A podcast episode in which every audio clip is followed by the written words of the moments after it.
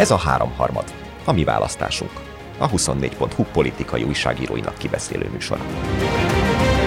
A jelöltnek, a, a Márkizaj Péternek ugye a hétről hétre jelentkező mondatai, amelyek, hát hogy mondjam, az, azért ö, szokták, ugye most a Tóth Csabának volt ugye a Tökéletes Kampány című könyve, és akkor beszélgettem vele, csináltam egy interjút, és ő mondta persze, hogy hogy a hiba mindig lesz, de itt olyan tényleg, mintha termelnék. Tehát, hogy a, egyszer minden héten van egy olyan mondat, amit így ki lehet feszíteni. De ez, fú, ez annyira érdekes téma egyébként, és tök különböző ezek vannak. Nekem is volt egy olyan poénom most, hogy az, izé, mi az az egy mondat, amivel minden ellenzéki kampányok tősteres politikusra hal, halára tudsz rémíteni, a Márkizaj Péter élő videót indítani.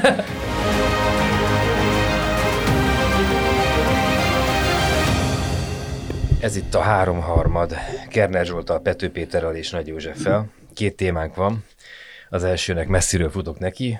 Ti sem fogjátok érteni először, hogy milyen fantasztikus gondolati ívet feszítek föl itt a fölöttünk lévő stúdió, a stúdiónak a fölöttünk lévő plafonjára. Hamaros a 75 éves Nagybanda András humorista még a 70. születésnapja kapcsán létrehozott előadását kezdte úgy, hogy felment a függöny, és akkor láttuk őt, én is ott voltam Pécset, láttuk őt, hogy háttalál a nézőtérnek.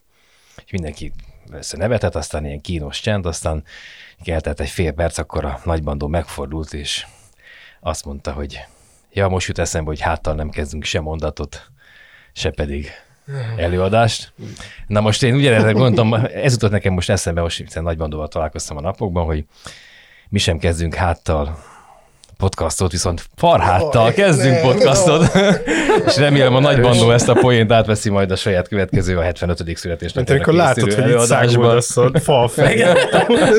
Ugye előbb veszed észre a falat, mint hogy neki ütközne. Na, szóval a csirkefarráttal kezdjük ezt a mondatot, meg ezt a podcastot is. Ugye szerdán történt az, hogy Orbán Viktor bejelentette, hogy hat termék a kristálycukor, a búza finomliszt, a napraforgó étolaj, a sertészcomb, a csirkemel és a 2,8%-os tehintej árát február 1-től három hónapra rögzítik azon az áron, ahol tavaly október 15-én állt. Majd ez a grandiózus bejelentés másnap szélesebbé vált, amikor is Gulyás Gergely miniszterelnökséget vezető politikusunk eh, bejelentette az, hogy a csirkefarhát is ebbe a 6 plusz 1 termék közé tartozik.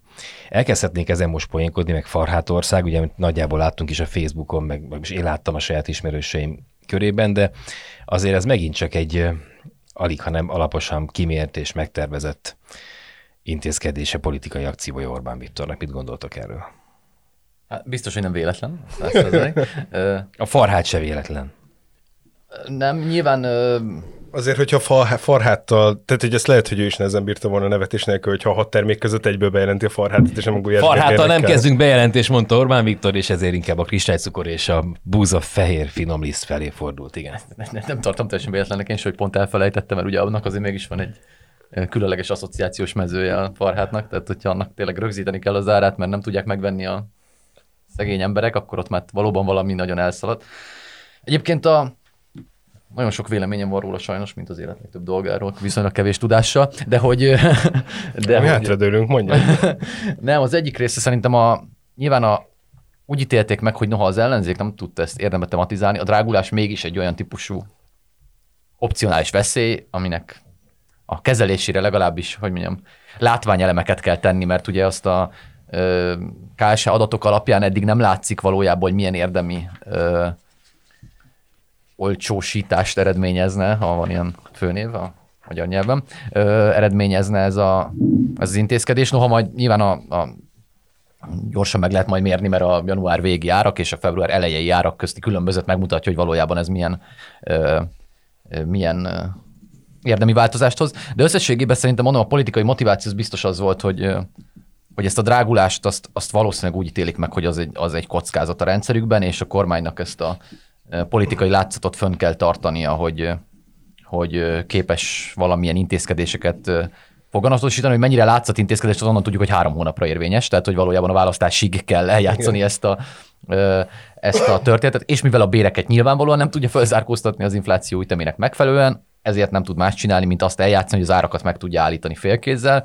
Most egyébként olvastam egy Nagy Márton interjút a világgazdaságba, egyébként, hogy mondjam, már politikusi politikusi Erényeket, erényeket villogtatott, csillogtatott, igen, ezt kerestem ezt a kifejezést. És ő azt mondja, ő egyébként százalékokban mérhetőnek tartja majd a, az inflációra gyakorolt hatását. Ezeknek. Százal, tehát nem tized, hanem egész igen, igen, igen. A, a, az összesnek, bocsánat, a Mint a hat termékcsoport. üzem, meg az üzemanyag, meg nem Hát tudom. Tehát, nyilvánvalóan, hogyha a fogyasztói kosárban ez a hat termék szerepel, Jó, akkor egy százalékban 7, mérhető 6 lesz az plusz egy eredmény. csirkefarádat ne hagyjuk ki ebből. A Na mindegy, szóval szerintem a, most abba hagyom a többi részét majd utána, de hogy ez biztos, hogy ez szülte ezt a lépést, hogy a drágulás egy olyan politikai kockázat, amit ha az ellenzék nem is tud eddig használni, vagy nem tudott eddig megfelelően használni, a Fidesz úgy látja, hogy ettől még egy olyan típusú embereket közvetlenül érintő dolog, amire lépni kell, és egyébként a érintett termékek és a kiválasztott termékek sora pedig jól megmutatja, hogy a, elsősorban a legfontosabb szavazótáborára célzott intézkedés, tehát valószínűleg ugye nyilván a, a alacsonyabb jövedelműek nek, illetve valószínűleg a, ö, azt a célcsoportot, amelyben idősek, alacsonyabb jövedelműek, ahol, ahol egyébként erős, ott azt a mobilizációs pluszt még megtartaná, amely, amely, amely neki versenyenyt jelent. Én ezzel vitatkoznék azért, mert nekem is nagyon sok gondolatom van erről. Az egyik az az, hogy kár, hogy nem Kornai Jánossal kezdted nagy bandó helyet, mert az azért... Hát ki, ki, ki a maga szintjén? Te kormai vagy én nagy bandóval, bocsáss meg. Hogy Én vele szoktam beszélgetni. A- Nem látszik? Kül- különös kedvencem volt, hogy Orbán Viktor a, a hiányt azt így megkerült ebben az egész programban, mert hogy nem csak az árakat fixálta, hanem betiltotta a hiányt. Hogy kikötötte, hogy ugyanannyi terméknek kell lenni a polcon, ami ugye persze vicces, mert akkor nem azt fogja majd lefotózni az újságíró, hogy üresek a polcok, hanem azt fogja lefotózni, hogy tele van a polc csirkefarháttal, csak nem tudom, brazil, meg román, meg egyéb importokkal, amik rossz minőségek és, és, és olcsóbbak. De ez az egyik. A másik, amit te Ja, mondasz, azt a részletesen mondd el, szerintem az egy tök érdekes logika, am- am- amire Ja. impli, implicite Jó, utaltál a ar- arra gondolok, Kornainak ugye a nagy hiánya foglalkozó úttörő munkásság a terv gazdaság alatt az volt nagyjából, hogy az államilag szabályozott árpolitika az hiányból hoz vezet mindenből. Mert egyszerűen az van, hogyha megmondod, hogy valaminél olcsóban vagy drágában te nem adhatsz semmit, akkor előbb-utóbb azt a terméket nem fogja megérni árulni. És van ugye erről az a nagyon klasszikus vicc, hogy a bemennek a, bemegy az ember a szatócshoz, és akkor azt mondja, hogy látja, hogy 6 forint a pulykamell, és akkor mondja neki, hogy hát a szomszédnál csak 4, 4 forint a pulykamell, akkor miért nem adod annyiért? Hát mondta, hogy akkor menj a szomszédhoz vásárolni, de a szomszédnál nincs. Ja, hát hogyha majd nálam se lesz, akkor nálam is 4 forint lesz. Csak ez pengővel volt, meg kónnal volt, meg még, még, még korábbi Egy, verziók vannak. kicsit próbáltam kér, diversifikálni ezt. a, a kérdés az ugye, hogy három, hó, ugye három hónapról van szó. Tehát ez, te a Kornai hosszú távon beszél, három hónap alatt van. Három hónap alatt nyilván nem lesz ebből. Nyilván ezt nem tudom mondani, három hónap alatt szerintem lecserélődhet azért az, hogy tényleg előfordult az, hogy tele lesz importizével. Ezt akarom mondani, Zsolt, a- még a másik, mond, másik gondolatát elharapta, pedig az is egy nagyon érdekes része, amit Még azt is fejts ki. van? De nem, nem, hát azt is mondta, Mint hogy a miért lesz, miért lesz brazil, nem tudom, csirke mell helyette, ugye az, az pedig a másik része a történetnek, ugye Zsolt elmondta, csak elharapta azt a részét, hogy, hogy ugye amennyiben nem éri meg a magyar termelőknek eladni ebben a formában a kereskedőknek, vagy nem tudják azok tovább értékesíteni, akkor értelemszerűen keresnek egy olcsóbb megoldást, ami valószínűleg rosszabb minőségű, külföldről származó hasonló termékekben Mert ugye fog kötelező lesz ugyanannyi mennyiségű terméket, amiben egyébként az is vicces, hogy mi van, hogyha mondjuk nem tudom, februárban többen akarnak csirkefarhátat venni, mint októberben akartak, akkor így nem lesz elég csirkefarhát. Hát ugye Mindegy. valamennyi csirke fogy ebben az országban, és ugye ha csak a biológiát át nem írjuk, akkor egy darab csirke mellhez egy darab csirke farhát jár, és két, két darab Mm. comb, tehát valószínűleg, hogyha épp, épp annyi mell fog fogyni, mint, meg comb, mint amennyi eddig fogyott, akkor a csirke farhátból is A gyakor- rendelkezésre fog állni a kellő mennyiség, ha csak nem lesz annyira drága a cs- a csirke mell, hogy azok is csirke farhátra fognak fanyalogni, akik eddig csirke mellett fogyasztottak. a logikai problémákra akartam ezzel elvilegíteni, de amit a, a Petire reagálnék, hogy azért ez a hat termék, azért különösen vicces ez a hat termék, mert ezek közül a hat termék közül szerintem ez nem, old, nem ez oldja meg a problémát. Hm. És azban se értek egyet, hogy arra céloz ez az intézkedés, akinek ez, erre a hat termékre szüksége van, és akit zavar, hogy ez a hat termék drágulna. Ugye pont a kristályszukor, ha jól emlékszem, az annyiba került 2019. októberében, mint 2017-ben. Hát de hibás, Tehát ez nem egy dráguló dolog. Mindjárt végig Bocs. mondom, bocsánat, hogy azt gondolom, hogy ennek az üzenetnek nem az a cél, hogy ezt a hat terméket elérhetőbbé tegye, hanem az a cél, hogy azoknak, akik egyébként meg tudják fizetni ezt a hat terméket, mondjon egy olyan üzenetet, hogy a kormány kézben tartja az árak növekedését. És hasonló a helyzet, mint a rezsicsökkentéssel. A rezsicsökkentés akkor is működött és átment az emberek fejébe, amikor valójában jobban megérte volna piaci áron venni az energiát, mint a rezsicsökkentése, akkor se jött rá senki arra, hogy hoppá, itt minket átbasznak. Igen, tehát ugye hibás az optik, hogy honnan nézzük a, ezt a fa- farhát ügyet, hogy jó-e a gazdaságnak, a kereskedőnek, úgy általában az embereknek az, hogy most van ez az intézkedés, mert az intézkedés kizárólag a politikai oldalról indokolható, hogy ez alapján fel tudja mutatni a kormány az akció képességét abban a kérdésben, ami nyilván mindenkit rettentően nyom az, hogy a pénzünk fogy el. Most éppen a novemberi, a tavaly novemberi volt az utolsó inflációs adat, ugye akkor 7,5% volt. És az infláció az egyrészt a gazdaságnak a lakmusza, másrészt pedig a, a legvesz, mondják közgazdászok, a legveszélyesebb betegség, ami a gazdaságot érinti, hiszen egy, egy önmagát spirálba helyező, helyező folyamat. Ugye az emberek elkezdenek költeni a, a megtakarításaikat, hiszen nem bíznak abba, hogyha megtart, forintban marad meg, akkor, akkor az, az, az megmarad. Egyrészt, másrészt pedig ugye van egy ilyen bérnyomás is, ami az inflációban jön, hogyha már elkezd egy, egy munkáltatóval tárgyalni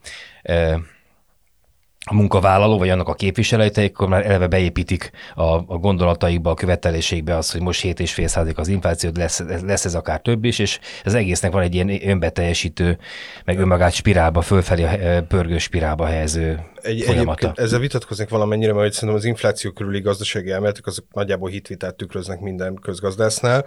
Ez látszik a magyar inflációról szóló vitában is, mert ott is mindenki más mond arról, hogy mi történik. Az egész világban infláció van, az infláció önmagában nem egy teljesen egészségtelen dolog, nyilván a mértékétől függ. Az a fajta ilyen stagnálás, ami az elmúlt tíz évben volt, az se volt igazán hosszú távon uh, egészséges, mert akkor van infláció, hogyha növekedés is van igazán jelentős növekedés. Ha növekedés nélkül van infláció, akkor az nyilván komoly probléma, de hogy utoljára még Amerikában is 70-es, 80-as években láttak az emberek ilyen mértékű inflációt, és egyszerűen megijednek tőle. Ez egy szokatlan gazdasági dolog, miközben működhet egy. Hát mert az infláció fel tud pörögni annyira, hogy nem lehet megfékezni, és akkor összedől minden, és hát persze, persze de... indul az újraelosztás, de... Az de, azért nem de, ne, ne, százalék. Értem, csak ugye ahhoz képest, ami eddig volt, ahhoz képest ez magas, meg az eurós átlaghoz képest szintén a, a novemberi adott az euróövezetben 4,9% volt az infláció, de mondjuk Franciában 3,4. Azért egy olyan euróövezetben, ahol megszokhattuk az elmúlt 15 évben, hogy a németeknél konkrétan volt defláció, amikor meg negatív egy banki alapkamat, amikor az emberek fizettek pénzt azért, hogy német bankokban tartassák a pénzüket. Ahhoz képest az 5% az szerintem ijesztőbb mértékű növekedés, mint a magyar hét. A németeknél most 6% volt novemberben egyébként. Egyébként a lengyel is megfelel lényegében, sőt, még azt hiszem... Lengyel 7,4 volt a legutóbbi adat, ugye igen, november. Még megfelel a magyarnak, tehát ebbe azért nem, nyilván nem magyar jelenség. Ettől függetlenül egyébként, amit a Zsolt mond, ugye a, azt, hogy a gazdaságra milyen hatás van, ugye azt a választópolgárok ma nem érzik, vagy nem látják majd. Amit érzékelnek az, és ugye az inflációs adat, ugye az valószínűleg még egy nagyon más lenne, hogyha a az egyes emberek által vásárolt termékek, tehát összessége benne lenne, nem pedig ugye a fogyasztói kosár vagy egy alapján lenne kalkulálva, mert ugye az, amit az ember érzékel a mindennapokban, az valószínűleg meghaladja a, a, azt a szintet, amit egyébként kommunik, állnak, vagy ami egyébként kijön az adatokból, egyszerűen azért, mert mindenki egy adott életszínvonalon van, és az ehhez, és ehhez társít valamilyen típusú fogyasztási eszközöket, amiket megvásárol. Bocsánat, az élelmiszerek nagyobb, mint Igen, és ez, pont ezt akart mondani, és ugye az élelmiszer a legveszélyesebb, mert ott nagyobb nyilvánvalóan a, a, az infláció, mint ez az adat, és ugye ez nagyon rövid szinten, amennyi mondjuk a választásokig hátra van, ez értelemszerűen egy rosszabbul élek hangulat is kialakulhatna, amennyiben nyilván lennének olyan politikai erők, amelyek képesek csatornázni az ilyen típusú elégedetlenségeket. Ez ugye egyelőre nem fenyegeti a Fideszt, szerintem azt viszont érzékelik valóban, és ebben igen a Zsolt pontosabban fogalmazott, vagy jól, hogy a, hogy igen, üzenet mindenkinek, hogy kézben tartják a gazdaságot. Egyébként a, és a másik rész, ami engem érdekel nagyon, ugye az volt az azonnali reakció, amit szerintem egy megint nehezebbé teszi a megértését a straté- az ilyen típusú kormányzati stratégiáknak, még ha hogy lekomcsizzuk őket gyorsan, és akkor túl vagyunk a kérdésem. Ez szerintem nagyon érdekes, most mindig a adott könyv hatása alá kerülök, amit olvasok sajnos, nem túl árnyaltan, és most a Tilós Ebertnek olvastam a könyvét, a politika Boston. jelentőségéről, és... A Boston politics Vagy nem, ez a, van ez a századvéges kiadvány, ami yeah, a politika jelentőségéről és méltóságáról címet viseli, és lényegében ugye nagyon vicces, mert pont párhuzamba állíthatók, ugye ő azt mondja, hogy, sőt, most a legutóbbi interjújában már azt mondja, hogy lényegében minden kortárs politikus valamennyire autokrata, de hogy ilyen korábbi autokrata modelleket is hoz, és ugye az ő mondása az, hogy a kormányzás maga lényegében a hatalom megtartása, tehát a hatalom újra és újra termelése. És ugye ezek az intézkedések ebből a szempontból egyébként nagyon, nagyon illeszkednek ebbe a logikába. Tehát, hogy nem, nem az számít, hogy a gazdasági hatása milyen, nem az számít most, hogy a magyar termelők hogyan járnak, nem az számít, hogy a, a, az export-import hogyan alakul ezekben az adott csoportokban, mert a, ami mozgatja a kormányzást, az a hatalom megtartásának logikája. Ez azt szolgálja, hogy áprilisban felhatalmazást kapjon a Fidesz újra, vagy annak az egyik eleme, hogy újra áprilisban felhatalmazást kapjon a Fidesz. Az egy új helyzet lesz. Tehát Orbán Viktor majd ahhoz az akkori körülményekhez, az akkori felhatalmazás mértékéhez, az akkori gazdasági helyzethez újra hozzáalakítja ezt az intézkedést. Meg fogjuk látni. Lehet, hogy szerencséje van megint, és addigra leesik a nem valószínű, csak most a, a utóbbi években megszokott logikák alapján ugye nem tudjuk kalkulálni, hogy olcsóbb lesz addigra a csirke hmm. 90 hogy nem lesz olcsó, vagy 99. Csak azt mondom, hogy ő ilyen szempontból nem, nem ilyen hosszú távú stratégiák alapján halad már. Már csak azért is egyébként a Sabertnek egy másik fontos gondolata szerintem, hogy ugye a politikában nincs vége. Tehát nincs az, hogy elértük a jó ö, megoldást, és akkor viszontlátásra köszönjük szépen, mert változnak a körülmények, a technológia, a problémák, a globális viszonyok. Emiatt ugye nem tud a politikus valójában az, hogy mondjam, a mi gondolkodásunkban, vagy az enyémben biztos, vagy a fiatal koromban még inkább, benne volt ez, hogy ezek a nagy közös nemzeti konszenzussal 20 éves reformot építünk, és ilyen meg olyan lesz. Ez valójában nem létezik, pláne olyan polarizált országok, mint Magyarország. És éppen ezért ezeket az intézkedéseket szerintem, ha lekomcsizzuk, akkor valójában egy megkönnyítjük a dolgát, mert egy korábbi minta alapján úgy teszünk, mintha azt csinálná, de valójában szerintem ennél árnyaltabb az egész politikai logika, amin szerveződnek az ilyen típusú intézkedések. Maga, maga, maga a farhát volt ugye egy ilyen szimbólum, amin ö, befeszülnek, vagy az én Facebook buborékomban azt olvastam, hogy nem áll, ugye, ez, mert itt tartunk, ez vicc, ez marhaság, menjen már a francba. Ö, miközben pedig ugye pont ez a farhát egy csapdát is rejt, egy ilyen kommunikációs csapdát is rejt magában, hogyha elkezdesz kötözködni a farháttal, akkor te leszel az, aki, aki, aki lenézi a magyar népet, meg aki te persze te könnyen pofázol, zabálod a hátszint a, a füstös romkocsmában, miután elfogyasztottad a, nem tudom, a pinyakoládádat. Tehát, hogy ez egy tényleg egy komoly... Avokádó komoly... is otthon, de minden. Na, Zsolt, mi akartál szólani még az én csirkefarhátozásom előtt? Uh, fú, most eléggé zavarba hoztál ezzel, hogy mit akartam mondani a csirkefarhetezásod előtt.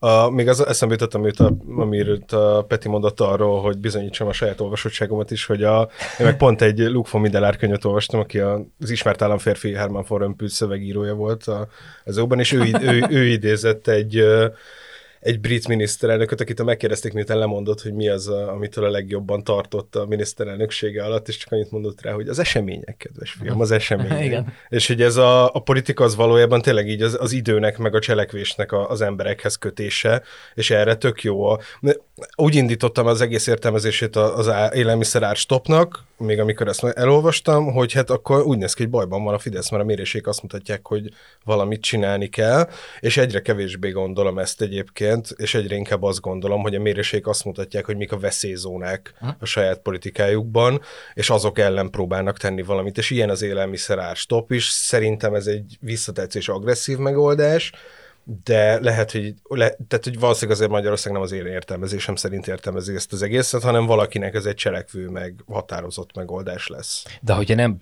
politikai szempontból, a Fidesz politikai hasznának szempontjából tekintünk egy ilyen megoldásra, akár erre a 6 plusz 1 ár befagyasztásra, akár a, a benzinár befagyasztására, akkor ennek lehet lényeges gazdasági következménye, tekintve az, hogy ugye eleve az egész három hónapról szól.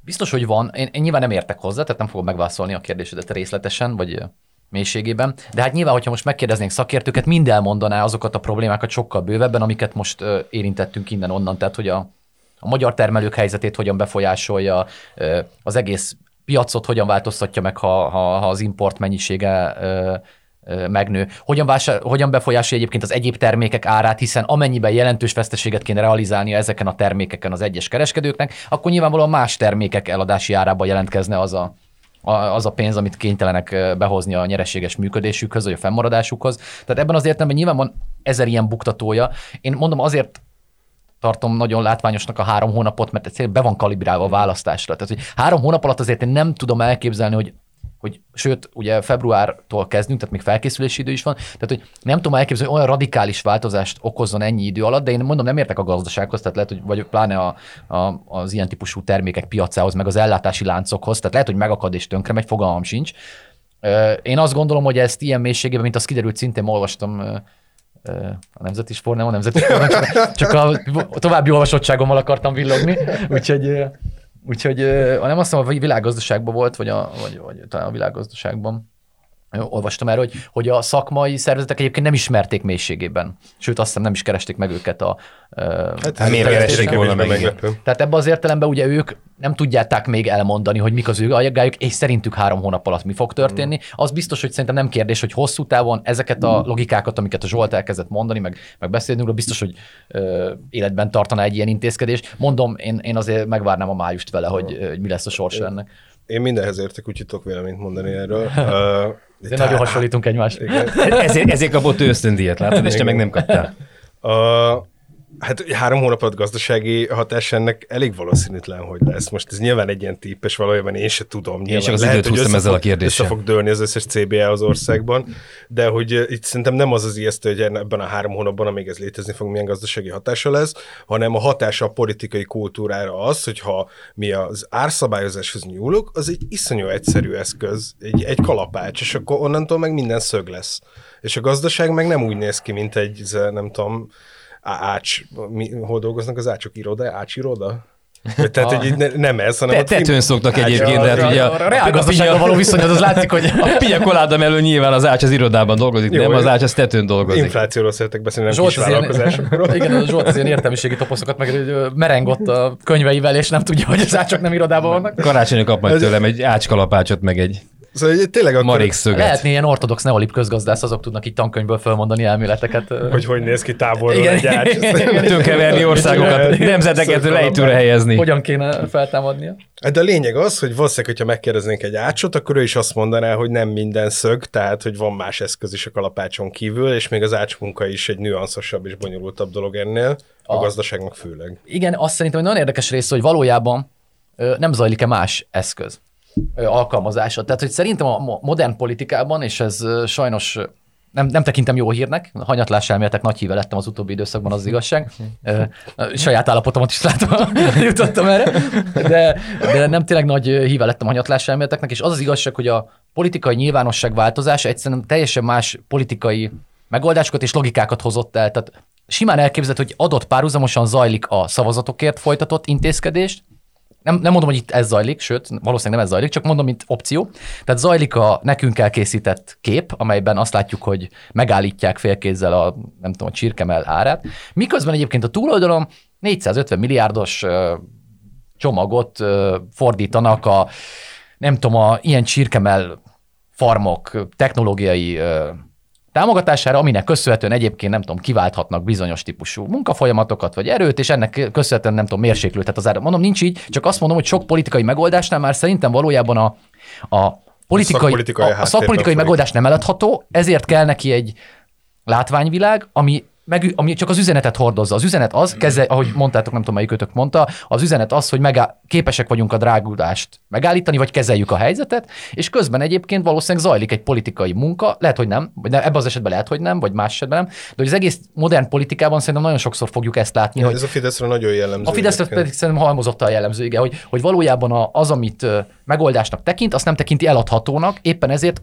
megkreálja abból az üzenetet, az üzenet egy, egy, egy mondatos, egybites, megállítjuk az árakat, ők se, tehát azért nem hülyék, tehát tudják, hogy a politika, vagy a, a megoldás az ügynek nem az, hogy kiírom, hogy viszontlátás, hanem mellette kell egy politikai A 2002-es Fidesz vereségnek ez volt a legfőbb tanulsága, mondják a Fideszen belül, hogy nem elég jól kormányozni, hanem még azt meg is kell mutatni, és hogyha ezt úgy lehet megmutatni, hogy farhá, farhátot kell felmutatni, az akkor felmutatjuk a farhátot. De ez tök sokáig működött is, és pont a napokban tök sokat gondolkoztam az, hogy milyen uh, ilyen csodálatos varázsmondata volt az Orbánnak az, amikor azt mondta, hogy ne azt figyeljék, amit mondok, hanem azt figyeljék, amit csinálok, mert onnantól mindenben, amit csinál, bele lehet látni ezt a hülyes hülyeséget, hogy ő, neki így komplexebb gondolaté vannak bármiről, és hogy így valójában a háttérben van egy ilyen komplex szakpolitikai intézkedéscsomag, és így megpróbáljuk megkeresni, mi utalhat erre.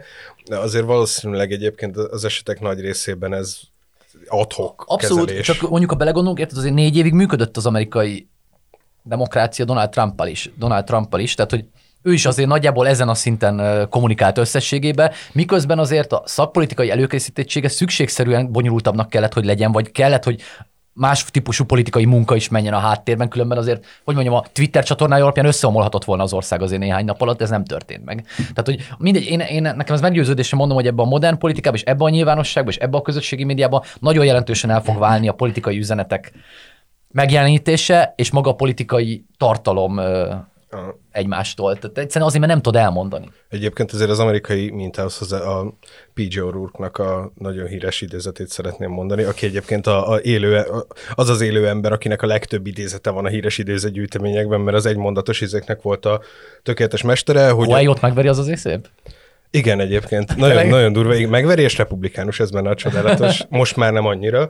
És ő mondta azt, még George W. Bush elnöksége alatt, hogy az amerikai rendszer azért csodálatos, mert úgy van kitalálva, hogy egy idióta is tudja vezetni, és, vagy egy idióta is tudjon jól kormányozni, és hogy George W. Bush elnökségében ennek, a, ennek az egyenletnek a fele már teljesült. és valószínűleg Trumpra is ez igaz parádésképpel kezdtük ezt, hogy ezt egy parádésképpel is szeretném lezárni, és ajánlom egyébként a körünkben író, ülő író embernek, Pető Péter figyelmébe akár, mint egy ilyen anti-utópiának a, a trambulinjaként, hogy az is előfordulhat, hogyha... Hogy... Micsoda képek, egy anti, anti a trambulinja. Szóval ott szóval, futunk be a képzavar Mert rég benne vagyunk, de hát ez, ez most a, egy, ez ilyen. Ez az gyűjteményben azért nagy kihívó lesz. Szóval szép, szép, szép kép lehetne az, ahogy a, meg lesz a következő választás, és így marad ez a farhát, úgy, mint ahogy, ahogy látjuk, hogy befagyasztják a farhátot, és ugye korábban azt olvashattuk, hogy hatalmas nagy amerikai csirkefarmokon tenyésztik azokat a csirkéket, amelyeknek minél nagyobb a mellés, mert egészen gnomokat lehet látni ez felvételeken, és az új irány ez lehet, hogy az lesz Magyarországon, hogy farhátra, tehát nem merre, hanem farhátra tenyésztik majd a csirkéket, és akkor ezt szeretném neked felkínálni, mint, mint én anti-utópiának a trambulinjaként. Kegyeleti okokból nem válaszolok arra, hogy elfogadom ezt, a, ezt az ötletet. Elnézést kérek mindenkitől. Második témánkra akkor most áttérnénk. Olvasóink körében is komoly hullámokat vetett Nagy Gergely Miki kollégánknak a minapi talán szerdai cikke, beragadt az ellenzék, kettős pont törés és feszültség van Márkizai stábja és a pártok közt, és nem csak ez a baj. Mielőtt rátérnénk az érdemi részére ennek, kaptunk számos olvasói visszajelzést arról, hogy hogy a túróban képzeli ezt a 24.hu, hogy ezekben a nehéz ellenz, az ellenzék szempontjából nehéz időkben, meg úgy általában is nehéz időkben ilyen kritikus cikket fogalmaz meg, akkor meg kéne arra a főszerkesztőnket, hogy reagáljon már erre, erre, a, erre a fajta eh, el, elgondolásra. Igen, ez elég idegesítő valóban. Ha már újságot csinálunk, igen. Zsolt, jó, hogy a Zsolt figyelmeztetett, mert valójában az összes ilyen típusú kritika, amely valóban elég széles körben legalábbis ami elért minket, az tehát a megszokottnál nagyobb számban érkeztek ilyen típusú észrevételek. Az Politikustól érkezett egyébként? Nem. Tök Szerintem jó. ők az azért jó. jobban értik a, a politika folyamatát. Hát meg jobban értik a 24 pont, ezt akartam mondani, hogy, igen. Ezt akartam mondani, szerintem már túl vagyunk ezen. Mhm. Azért. Tök jó. Nem tudom, még a népszabadságos, mikor népszabadságon dolgoztam, akkor azért még lehet, hogy egyre kevésbé értették. Tehát, hogy most már szerintem megy az idő, és akkor szerintem valahogy alkalmazkodnak ahhoz, hogy ez nem úgy van, hogy, hogy van értelme egyáltalán bármikor is kérdéseket föltenni ilyen ügyekben. Ami a másik része ugye az, hogy az újságírás azért az összes olyan típusú kritika, ami ezt érinti, az a Fidesz média politikájának támogatásáról szól, pont. Ez ilyen egyszerű. Tehát aki, akinek az a baja a független újságírás, hogy független, az nem szereti a független újságírást. Annak megfelel az, az újságírás, amit ilyen-olyan ö, akaratok mozgatnak, ám szerkesztőségen kívülről. Én azt szoktam mondani, hogy független újságírás azt jelenti, hogy szerkesztőségen kívüli akaratok, pártok, gazdasági erők, egyéb lobbycsoportok nem befolyásolják a tartalmat. Itt ülnek autonóm emberek, megszerzik az információkat, itt is a, most fejből mondom, de a cikk elején azt hiszem ott szép, hogy tucatnyi. Így van, pontosan. Forrással beszélt. Érintette. Érintette beszélt a kollégánk.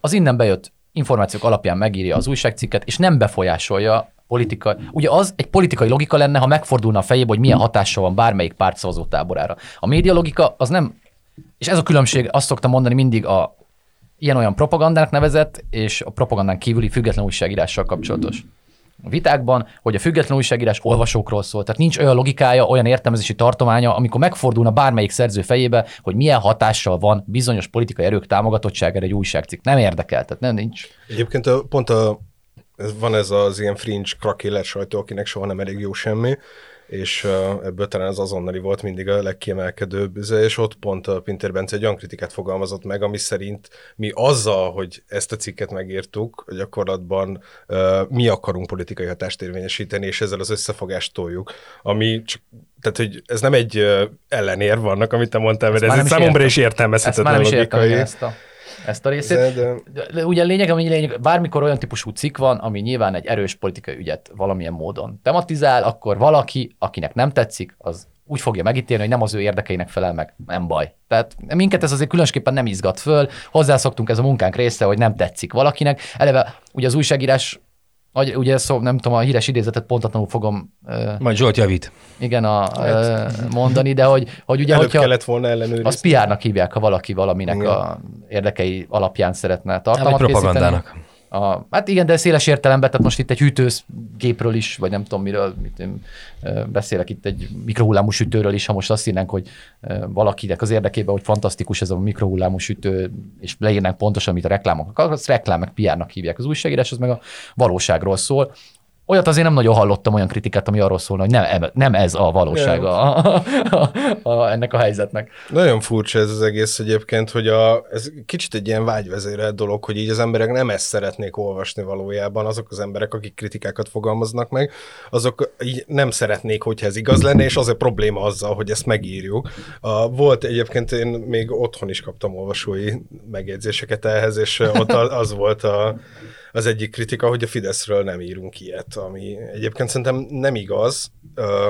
Részben nehezebb sokkal a Fideszről ilyet írni, mint az ellenzékről, aminek sok oka van. Az egyik az, hogy a Fidesznél kevésbé férünk hozzá információkhoz, a másik az, hogy a Fideszesek sokkal fegyelmezettebbek, de, de objektív. Meg nem ragadtak a... be, viszont mondjuk... De egy, ezzel, ezzel is vitatkozunk, szerintem a Fidesz kampány sincs jó állapotban, és valószínűleg, hogyha megkérdezni a random 20 Fideszest, akkor a random 20 Fideszesből öt vagy tíz azt mondaná, hogy hát ez nem jó így, hogy a Rogán az csak izé, meg hogy azt gondolják, hogy Azt mondanák, jó. hogy unalmas, de az, hogy nem hatékony, nem. azt nem mondanák. Szerintem egy nagyon fontos dolog, ne, nem tudjuk. Tehát egy nagyon fontos dolog van, ugye a Fideszről azért nem tudod ugyanezt a cikket megírni, mert nem áll szóba újságíróval. Tehát egyszerűen itt az újságíró teszi a dolgát. Lát egy helyzetet, ami arról szól, hogy nem voltak még a cikk mindenképpen, amikor abban az idő, most kezdtek el ugye óriás plakátok lenni, remélem valami kitérünk, mert van egy kedvencem köztünk. A, e, van egy helyzet, ebből, ebből elkezd, elkezd ugye újságcikket írni. Ha mind a 12 későbbi forrás, vagy X forrás azt mondja, hogy ő nem áll szóba május 1 újságíróval, mert akkor nincs újságcikk. Tehát, tehát azért értem, hogy könnyebb azt mondani, az újságíró mi ír meg, de hát nem kitalálja az újságíró, hanem yeah. írtózatos sok munkával, nagyon sok beszélgetéssel, és mindenki beszél arról, bocsánat, nem az újságíró tehet, hogy az a politikai kultúrája vagy logikája a Fideszen kívüli világnak, hogy hogy beszél. Tehát, hogy, hát akkor nincsen háttércik. Ugye a Fideszről azt lehet megírni, amit mi látunk, akár azon a szűrőn, a mi, mi értékeink szűrőjén keresztül, az értelmezést, igen, amit, amit látunk, és a, a háttér beszélgetésekre meg nincsen, nincsen módunk. Egyébként léteznek ilyen cikkek, most nyilván pont nagyon kevés olyan újságíró van, akinek vannak még fideszes kapcsolatai, nálunk is van ilyen, de például a Rényi Dani szokott rendszeresen pontosan Egyébként ilyen igen. típusú cikkeket írni igen, a 444-re,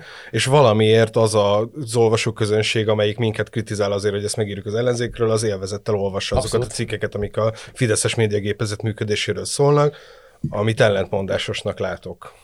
Ez az egész egyébként egy hitelességi kérdés is, tehát akik hisznek bennünk, akik hisznek a, a Nagy Gergely Mikiben, azok úgyis el fogják hinni azt, amit a Miki leírt, hogy nem tudják, hogy ki az a 12 ember, vagy tucatnyi ember, akivel ő beszélt, és ez, a, ez az olvasók és köztünk lévő bizalom, hogyha egyszer, egyszer valaki bebukna azzal, hogy kamuzik, és olyat ír ami egyébként nem történt meg, akkor az egész lapnak a hitelességét ásná alá. Mi meg azt állítjuk, azt állítja nyilván a lapvezetés, meg azt állítják a kollégák is, meg, meg mindannyian, hogy a Nagy Miki amit leírt, azt valóban ha, olyan emberektől hallotta, akik egyébként potenciálisan benne vannak. Térjünk vissza a logikára is, bocsánat, csak hogy még egy valamivel mondom, hogy egy olyan közegben, ahol minden kiderül, és meg tudunk írni egy ilyen cikket az ellenzékről, hogy hogy működik belülről, és van benne 12 megszólaló, hogyha ott olyat írnánk, ami nem igaz, az azonnal kiderülne igen, igen, azt ugyanígy. Azért, azt azért mondanák talán, de most kicsit magunkról beszélünk, noha még erről is nagyon érkeztem az egész... Kedvenc témánk. Abszolút, ráadásul most erről nem fogunk, csak megemlítem, hogy az egész médiarendszer hosszú távú működését egyébként ezek a logikát nagyon megkérdőjelezik, mert látható, hogy a független újságírás támogatóinak egy része is szavakban valójában egyébként sokkal inkább aktivista típusú politikai elkötelezettséget várna el, ha mondjuk az ő támogatásán múlna az újságnak a finanszírozása. Tehát egy nagyon érdekes kérdést vett föl szerintem, hogy a, az üzleti modellek az újságírásban hogyan fogják megváltoztatni, vagy az üzleti modelleket hogyan fog, üzleti modellek hogyan fogják megváltoztatni az újságírást, hogyha ha ilyen típusú nyomások lesznek, hogy a politika ilyen ennyire belemászik mindenbe, ennyire polarizálódott lesz a, a, a társadalom, akkor nagyon erősen tolja majd az újságírást, vagy szeretné tolni az újságírást egy olyan aktivizmus felé, aminek a hagyományos értékrendünk, meg normakészletünk miatt mi szeretnénk rettenetesen ellenállni. Vagy Van egyébként egy tök jó, mostában fedeztem fel Richard Hanania nevű politológust, aki ez... Az, őt is olvassa. az új, új amerikai jobb oldal egyik legértelmesebb figura, csak röviden összefoglalom, mert lehet, hogy meg később ezt még megírom egy cikkben is. Három az később. ő elmélete egyébként. Én már megírtam Sabertet, hétfőn megjelenik Max. hogy így a, minden, Hanania szerint az a lényeg, hogy a, mind a két oldal Amerikát veszi nyilván alapul, mind a két oldal elfogult, az az óriási különbség a kettő között, hogy a republikánus oldal az tribalista, tehát ők a pártot nyomják elfogultan, a liberális oldal pedig ideológiai alapon hmm. elfogult, és egyébként valamit ebből nálunk is lehet hmm. látni, hogy az issúk a fontosak. Nálunk nem a politika, meg a párt az, ami szent, és, és akkor az issúkat feláldozó, és utána megyünk, hanem az issúk a szentek, és a politikusokat feláldozó, és utána megyünk, vagy akár érdekes. És akkor most beszéljünk arról is, ami maga a téma lett volna, hogy engedjük el a a saját hajunkat, meg egymás haját, és beszéljünk arról, hogy beragadta az ellenzék, és hogy, hogyha az beragadás ez megszűnt, és hogy jó volt, hogy beragadt, a Fidesz beragadta, vagy ki hogy ragad be? Mit gondoltak? Én beragadtam teljesen. Hát ö, nekem van egy kedvenc plakátom, hogy... Na, igen, igen. Nem, nem, nem, nem tudtam, nem tudtam föl, Fölírtam, és akkor ezt most ki is pipálom. Akkor ezzel akartam egyébként Tehát zárni, majd kint egy másik poént kitalálni a végére, ami farhátasat, de hát akkor Péter plakátját fogjuk most meghallgatni, és amiben megöli az én poénomat. Hát reméljük, hogy nem hogy mondjam, azon az előadáson voltak jobb viccek is azért, mint ami a... Hát de valami, ominózus... valami már annyira jó. Mi van a plakáton? Na, szóval alig van néhány, néhány típusú plakáttal jelentkezett az ellenzék. Az egyiken azzal, ugye, hogy lesz egészségügyi minisztérium, vagy oktatási, melyik, nem tudom. Tehát, hogy jön, jön ez. Ez, ez, ez, ez nekem példátlan. Tehát, hogy a, ez a politikai fantáziátlanság és tartalom nélküliségnek olyan megjelenési formája, amivel nem is tudok mit kezdeni. Tehát, hogy, hogy ki, ki az, aki egy intézményre vágyik az életében. Tehát az, abból látszik egyébként, hogy a, most megint messziről, ugye beszéltünk ennél a mit üzen a farhát, ugye itt megint az van, hm. ugye az egész ellenzék gondolkodása olyan mélyen van ebben a ö, abban a logikában, ugye, ami arról szól, hogy jogállam, intézmények, nem tudom, hogy, hogy végül ezt találja ki, tehát tehát egy jó kormányzás esetén valaki föl tudja sorolni, milyen minisztériumok vannak? Hát nem a minisztérium oldja meg a problémáit az ügynek, hanem valami tartalmi változás. Ehhez képest ugye ő egy formát ígér. Egyébként a nehézség nyilván abból van, hogy valószínűleg a hat párt hatféle. Igen, de hogy ráadásul az ő fejükben ez egy logikus politikai igény, mert ugye azt gondolják, hogy az a csúcsminisztériumi rendszer, amit a Navracsicsek kitaláltak Igen. az elején, az államtitkári szintre emelte az oktatást és az egészségügyet, a két olyan, ez amiben a legkönnyebb belebukni miniszterként, és ezért gyakorlatilag nem lehet leváltani, meg nem lehet számon kérni az egészségügyért, meg oktatásért felelős minisztereket. Ők azt gondolják, hogy lehessen számon kérni, de hát ezt az igényt akkor nem úgy kell megfogalmazni, hogy lesz önálló egészségügyi minisztérium. De most elképzeljük, hogyha most oktatási minisztérium lenne, akkor más csinálna a Fidesz? Tehát, ha a Fidesz kormányzati struktúrában lenne oktatási minisztérium, akkor teljesen más lenne az oktatás politika. Nem. Hát ez az oktatás politikájuk, és hogy ennek érvényesítésére ők államtitkári vagy miniszteri szinten alkalmaznak-e valakit, hát hót mindegy. Tehát, hogy, hogy nem is értem igazából, hogy mi a, mondom, hogy mi áll mögötte, milyen történetet akarnak elmondani, de ez persze a legkisebb része, ez csak a kitérő volt, mert az alapügy, amiről ugye szó volt, az a, az a kampánynak a széttartósága, vagy egyáltalán nem is nem is működése, meg hát ugye a jelöltnek, a, a Márkizaj Péternek ugye a hétről hétre jelentkező mondatai, amelyek, hát hogy mondjam, az, azért ö, szokták, ugye most a Tóth Csabának volt ugye a Tökéletes Kampány című könyve, és akkor beszélgettem vele, csináltam egy interjút, és ő mondta persze, hogy hogy a hiba mindig lesz, de itt olyan tényleg, mintha termelnék. Tehát, hogy a, egyszer minden héten van egy olyan mondat, amit így ki lehet feszíteni. De ez, Fú, ez annyira érdekes téma egyébként, és tök különböző ezek vannak. Nekem is volt egy olyan poénom most, hogy az, izé, mi az az egy mondat, amivel minden ellenzéki kampányok tősterös politikusra hal, halára tudsz rémíteni, a Márkizaj Péter élő videót indít. Igen. de hogy a, Igen, valójában meg a Tótevé írta meg, hogy azok, amiken mi így húzzuk a szemünket, meg ézelünk, hogy ő Grácról beszél, meg az Orbán Gásper identitásáról, meg most a Putyin találkozóról, azok így az értelmiségi közönségnek ilyen visszatetsző dolgok, de valójában meg tökre működik és pontosan azokat a, a bizonytalanokat szólítják meg, akiknek egyébként ez marad a politikából. Az egyébként nagy kérdés, hogy a, a Márki Zajnak a mondatai, azok hogyan használhatóak föl, meg hogyan használja föl, milyen hatékonysága használja föl a Fidesz a saját kampányában. Szerintem Tehát, borzasztó egyébként. Tehát, hogy a Márkizaj Péter, egyébként, ha nem mondaná semmit a Márkizaj Péter, akkor is ugyanezek lennének a videók. Dák Dániel akkor is ilyen üveges tekintettel bámulna rád a Facebookról, és elmondaná, hogy Márkizaj Péter nem tudom, hogy maradjak a... Ö, már, csak 6 perc. De a végre tartogat egy nagyot várják. De most ki kell, ta- ki kell találni, hiszen elment a plakát. Szóval tök mindegy, hogy mit mond Márkizaj Péter, úgyis hazudni fognak róla, hogy mit mond. De az így könnyebb. Igen, viszont hogyha azokat a dolgok, azokból a dolgokból hazudnak róla, amiket valójában mond, akkor megismernek egy csomó olyasmit az emberek, akikhez amúgy nem jutna el, ami lehet, hogy tetszik nekik. Tehát, hogyha mondjuk a grácozáson kiakad az origó, akkor egy csomó origót olvasó lehet, hogy bizonytalan, lehet, hogy fideszes ember el fogja olvasni, hogy hát nem tudom, Grácsba járő miniszterelnök az azért para. A grácozás más, ugye a grácozás az egy, az egy morális kérdés, hogy szabad-e, meg olyan, mint a buzizása az, a miniszterelnök fiának. Tehát, hogy mi, Várj, várj, várj, nem, nem. Ugye az a baj, az alapmorális előállása, ugye ez nem igaz, vagy nincs bizonyítéka rá, hogy igaz lenne. Igen. Hát Én mondjuk egy olvasótól megkaptam a képeket, úgyhogy É- értem, bocsánat. Ugye egy olyan városról nyerünk, ahol beszélünk, ahol a komcsik nyertek, az csak zárójelben jegyzem meg. Grác. Na mindegy, bocsánat. Szóval ezt egy morális kérdésként élem meg ezt a részét a, a, a Márki Zaj mondatainak, amire van egy olyan válasz, ami nekem nem szimpatikus válasz, mert az egész nekem nem szimpatikus, hogy Orbán Viktor és az egész kommunikációs gépezete folyamatosan lép át ö, morális, ö, eddig átépetetlennek vélt küszöböket, vagy micsodákat, akkor ahhoz, hogy a mieink oldalán felébresztem apátiából azokat, akiket csak erőteljes impulzusokkal lehet felébreszteni az apátiából, akkor nekem is el kell kezdenem buzizni. Lám, lám, Orbán abba is hagyta a homo- homofób kampányát, mondja Márkizaj, és nekem is el kell kezdenem grácozni, és akkor majd annak is nyilván lesz valami hatás, amitől az egész ország borul össze, meg az egész, az, az a kultúra, ugye azt mi szoktuk mondani, Orbán Viktor rendszerének a legnagyobb bűne az, hogy kulturálisan milyen nyomot hagy ezen az országon. A legrosszabb reflexeinket hívja elő. Tehát, ha beáll ebbe az egész sodorba az ellenzék miniszterelnök jelöltje, és akkor ő is kulturálisan fog ártani a mi jövőnknek, meg mi gyerekeink Jó, de jövőjének. egyébként a Márkizaj Péter nem azt mondja, hogy melegnek lenni rossz.